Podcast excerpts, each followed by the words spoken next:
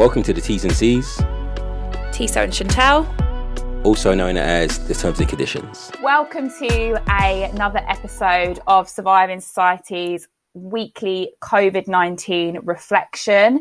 This is our penultimate episode, and we are really, really excited to be joined by one of our favourite alumni, Professor Danny Dorling. Hi, Danny. Hi there. Thanks for having me again. We love having Danny on because he brings the facts, but also he brings the optimism. Always brings us facts coupled with hope. So usually we're talking about issues of race and class, but Danny brings the numbers, but also tells us about how things can get better. Danny, thank you for coming on. What is happening? When I'm thinking about your scholarship, Danny, and thinking about this moment, right? I'm thinking about, about your book Rule Britannia, and I'm also thinking about your book Slow Down and how these sort of like are crashing together during this moment. Yeah, uh, they are. I mean, Rule Britannia, you know, the subtitles from Brexit to the end of empire. And um, my really slow moving university has finally agreed it will probably take the statue of the biggest bigot in Britain down from a wall.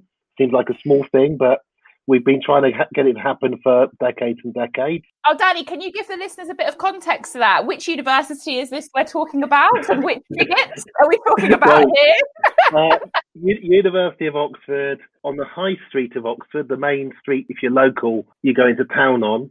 The highest statue on the high street is a, the statue of Cecil Rhodes. Cecil Rhodes was one of the worst bigots of the British Empire, responsible for tens of thousands of deaths, absolute brutality. And the highest statue is a statue put up by the university, by one of its colleges, Oriel, with an inscription underneath it about the magnificent Rhodes. Only three weeks ago, finally, the governing body were forced, forced to say they would probably take it down. Now, if you try to imagine any school in the country, any school, having a statue of a racist bigot on its outer wall overlooking the street, it just. Wait, anyway, anyway, it's a big step for my university. They found it hard to do, which kind of shows you the kind of problems we've got. You know, I've been working on evidence that the economy in the world is slowing down, and then bang, we get a pandemic of a kind we haven't had for 50 years, and we're in the biggest slowdown probably ever in economic history of human beings. There's never been anything like this. You know, there's, there's been wars before, but that's a conversion to other activity. But simply just stopping what you're doing, you have to go back a long, you've got to go back centuries. And pandemics that were far worse than this that killed many, many times more people uh, to see something like this happen. So all kinds of things are going on, which a year ago, if you'd said, oh, this is going to happen, people would say, oh, don't be so stupid. Oh, if we get a pandemic disease, it will be like the last ones. Uh, there was one in 1968, one in 57, one in 1951. Uh, there hasn't been anything like that. Imagine routinely getting discussions in the media every day about how racist British society is, how the Victorians put up all these statues of people who it turns out are terrible. And it took us so long, most of us so long to notice. And again, if you described a year ago, if you said a year ago, we'll have a summer, the summer of 2020, in which people slowly begin to realize just how much is so shameful that we've been celebrating and, and how it is, it's not an argument. This isn't a discussion. There isn't a sensible conversation to be had between somebody who wants to keep the racist stuff and somebody who doesn't. It's, it's, a revelation. That's what's going on. It's a revelation to people who just didn't know. I'm watching the bigots. They'll come back again. But at the moment, I'm watching the bigots just shut up. And it may be temporarily they feel they've lost. But how do you argue for keeping something embarrassing up by, oh, you can't airbrush history without making yourself look intensely stupid?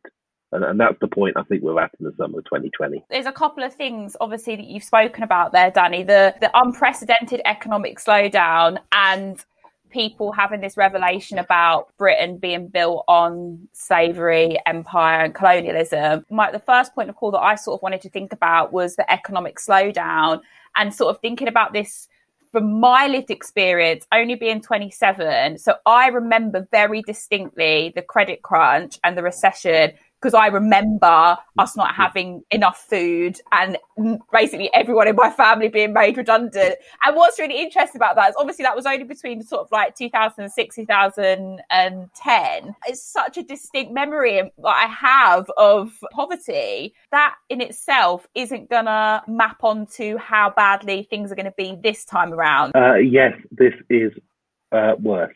This is going to be worse than that, at least worse initially.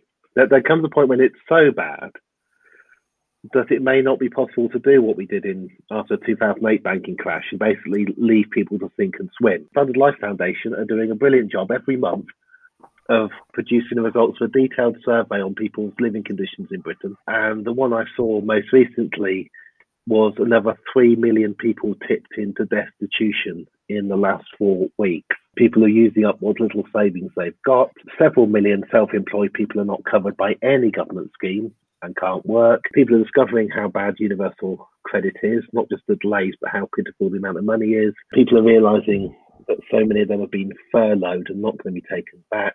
The government are offering a thousand pounds to every business who takes back each of their furloughed workers, uh, and there's nine million in total. It's we're we're teetering. I mean, I'm, I'm talking to you in July, and people are just about to try and go on holiday before we this situation uh, begins. It's because partly the way that we were living before was not sustainable, but also once the confidence goes, you don't go and buy things you don't need. You don't go and have a meal in a restaurant if you worry that you won't have enough money at Christmas. Let alone, of course, the fact it slightly increases your chances of getting a disease that might leave you breathless and dying on a ventilator. You know, the kind of balancing act of, oh, should we go and have a chicken? or not, if that kind of incentive doesn't work. Now, the reason I'm not completely gloomy about this is that nobody can blame individuals for this situation. Nobody can say to anybody, you didn't work hard enough. I mean, a pandemic came along and we were a weak economy. And at some point, and what government is desperately trying to avoid is people saying, you've got to look after us. You, you, you can't let me starve. You can't let us be thrown out because we can't pay the rent. There are hundreds of thousands of us. And that's that's where we're going into in the autumn. Um, universities, you know, news came out again this week 13 may go bust by Christmas. That's a kind of made up number. Could be 13, could be less, could be more. Who knows? Other news this week. I mean, this is incredible news. If you're coming to Britain from the European Union and you want to go to university in Britain, well, A, you have to pay overseas fees next year, but you'll also have to pay for a visa I've just seen the regulations. Oh, and you have to pay £470 for every year uh, because that'll be your health insurance cost the NHS, and you've got to pay that £470 times three up front. So there ain't going to be nobody coming from the mainland of Europe, is there? And I could go on and on. You know, it's uh, it's a kind of things falling apart. You know, you've got to go right back to 1939 to find another year in which to change from the beginning of that year and through. Even I'd go earlier back to 1913 um, just before the First World War. Not a war, but the sense that everything is so likely to be so different that if we were to talk a year from now, July 2021, you know, probably get a lot of things wrong, but the, it won't be the same. Uh, we won't be living in the same kind of place, the same kind of country anymore. Hopefully, a better one, certainly a poorer one.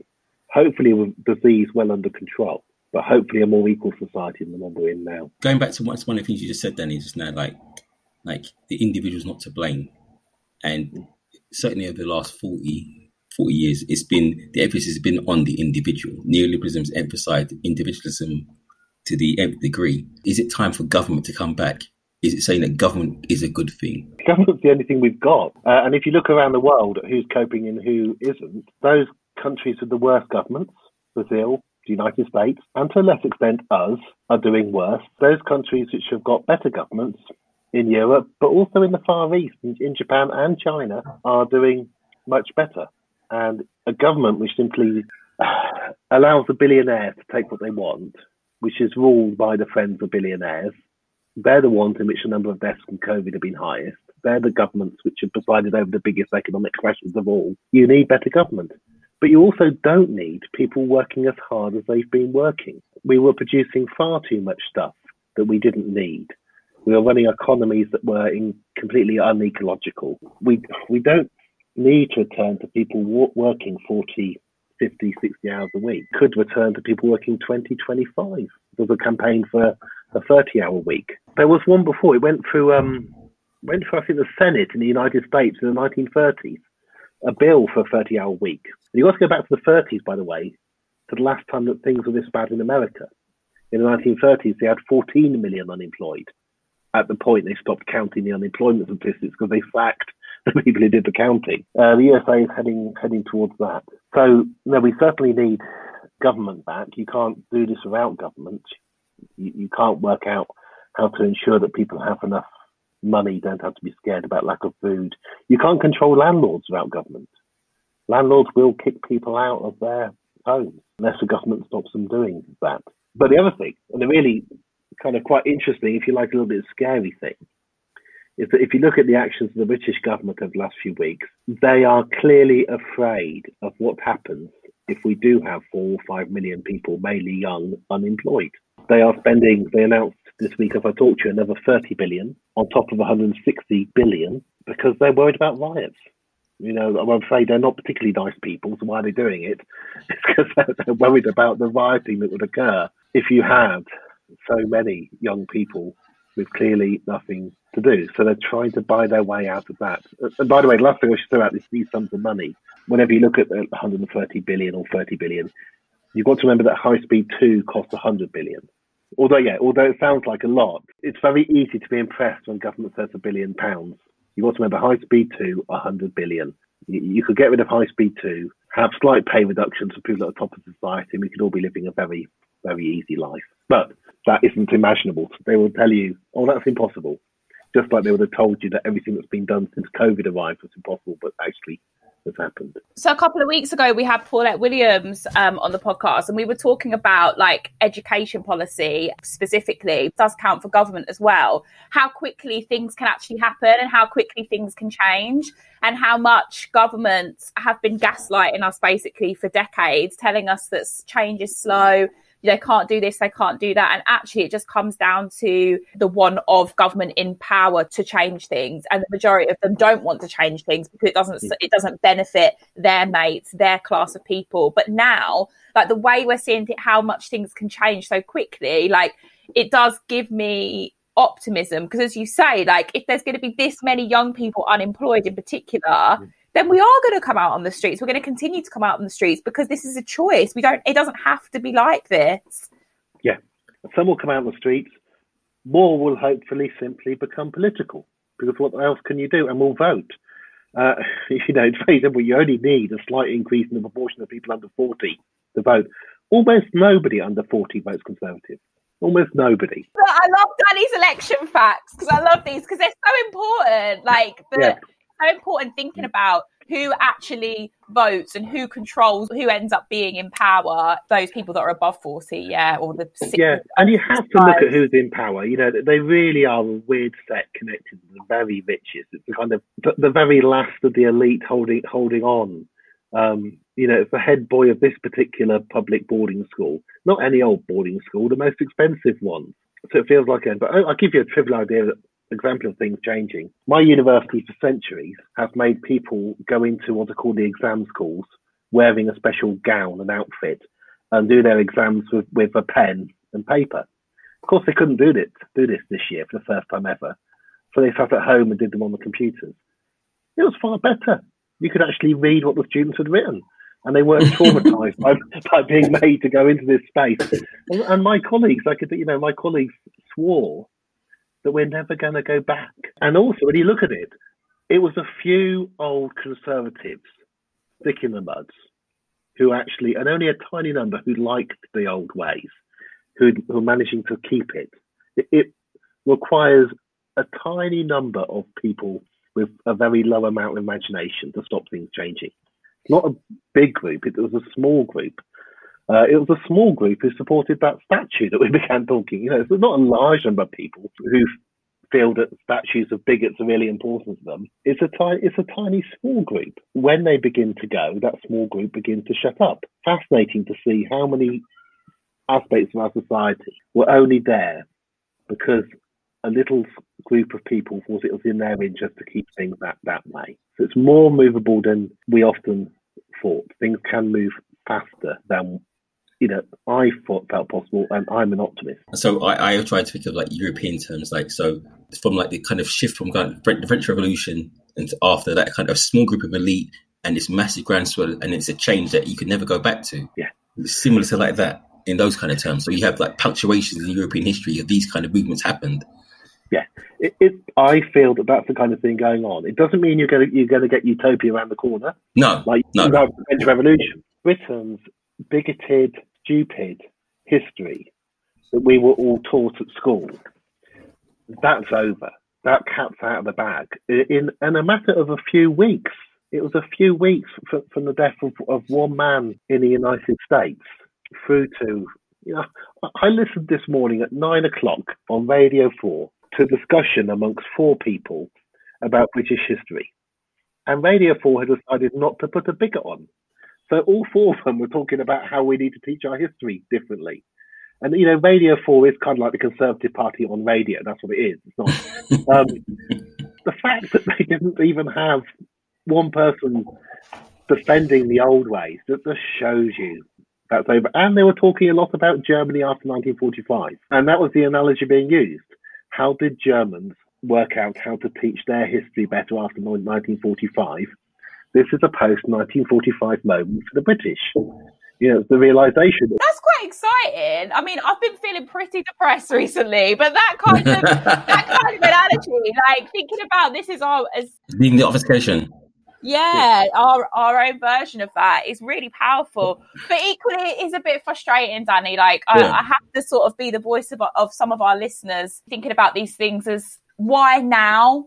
Like why why is this awakening happening now? Why are you listening now? So many people, like yourself included, have done like decades of road shows telling people about what is actually happening and what our society is and how it's come about. Like why now do they care? And also, it, it's sort of that reconciliation with you're choosing to care now, and there was actually capital in not caring, but maybe your capital in not caring about structural racism, for example, isn't isn't going to afford you as much as it did before. Oh yeah, no, no, no, no. I, I would agree with you. I mean, I, I published something today uh, about the Rhodes statue and about how we have almost forty heads of colleges at Oxford, not one of them publicly spoke out against the statue being there until after the day when the college agreed it will probably come down. it's annoying. It is annoying. Yeah.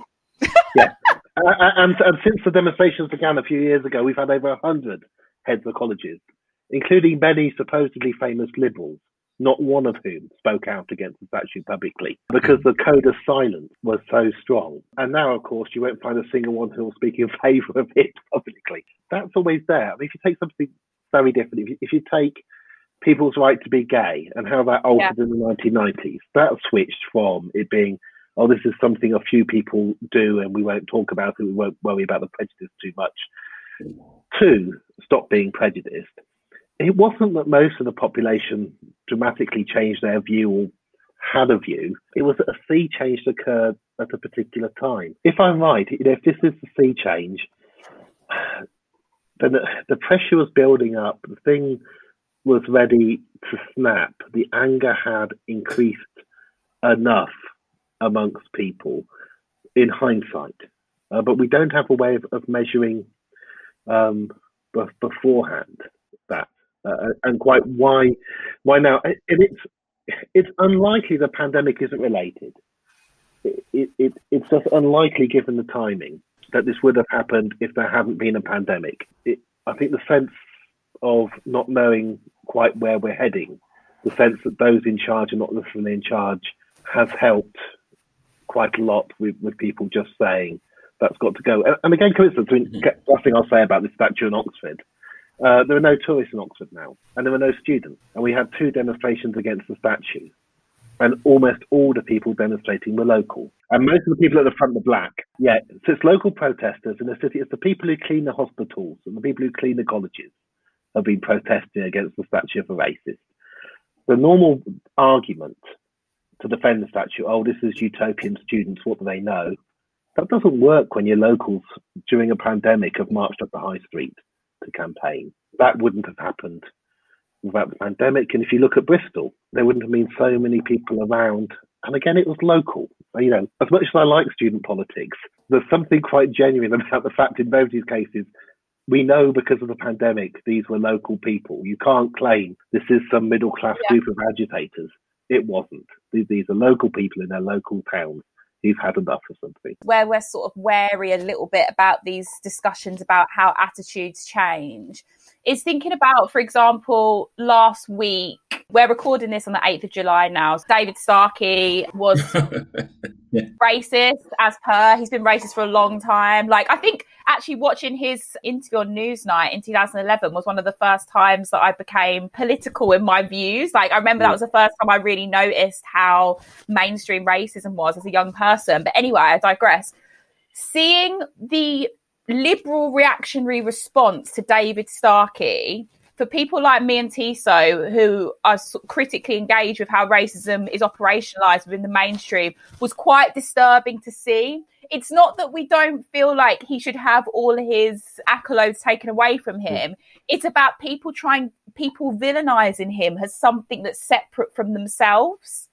So what David Starkey said, a lot of people, liberal people, think that sort of mm. thing and will talk that way about black people, and that's and that's sort of where whether it's when we think about how like Nick Griffin's been positioned or Nigel Farage has been positioned over the years, when mm. we characterize these people as quote unquote racist, it kind of takes away from the fact that they're actually a product of society and what I felt like we were starting to see after Black Lives Matter more recently is people realizing that they're part of that. But then actually seeing that reaction to David Starkey made me think, mm, you guys maybe haven't learned yet that he's act- he's part of you.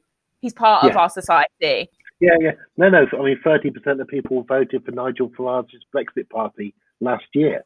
30% exactly. of, the, of the electorate in the European elections. We're quite happy with Nigel the David Starkey thing, I mean, I think the thing I learned from that, and I know I should have known this before, but he was hacked from so many things so quickly. He obviously loved being on like the, the trust of the Mary Rose board. And all yeah. of them issued a statement that said, um, David has offered his resignation and we have accepted it. But there were so many of them that it wasn't possible. And I never realized, and I'm 52 years old, that the phrase he has offered his resignation doesn't mean anything of the kind. It means we've sacked him. And that, oh. I don't know. Yeah, yeah, because there was too many. He was sacked from everything. Yeah, within a, a, matter of a couple of hours. But it was people trying to distance themselves so as not to be asked questions. Why on earth did you have him on your board in the first place? Exactly. Yeah.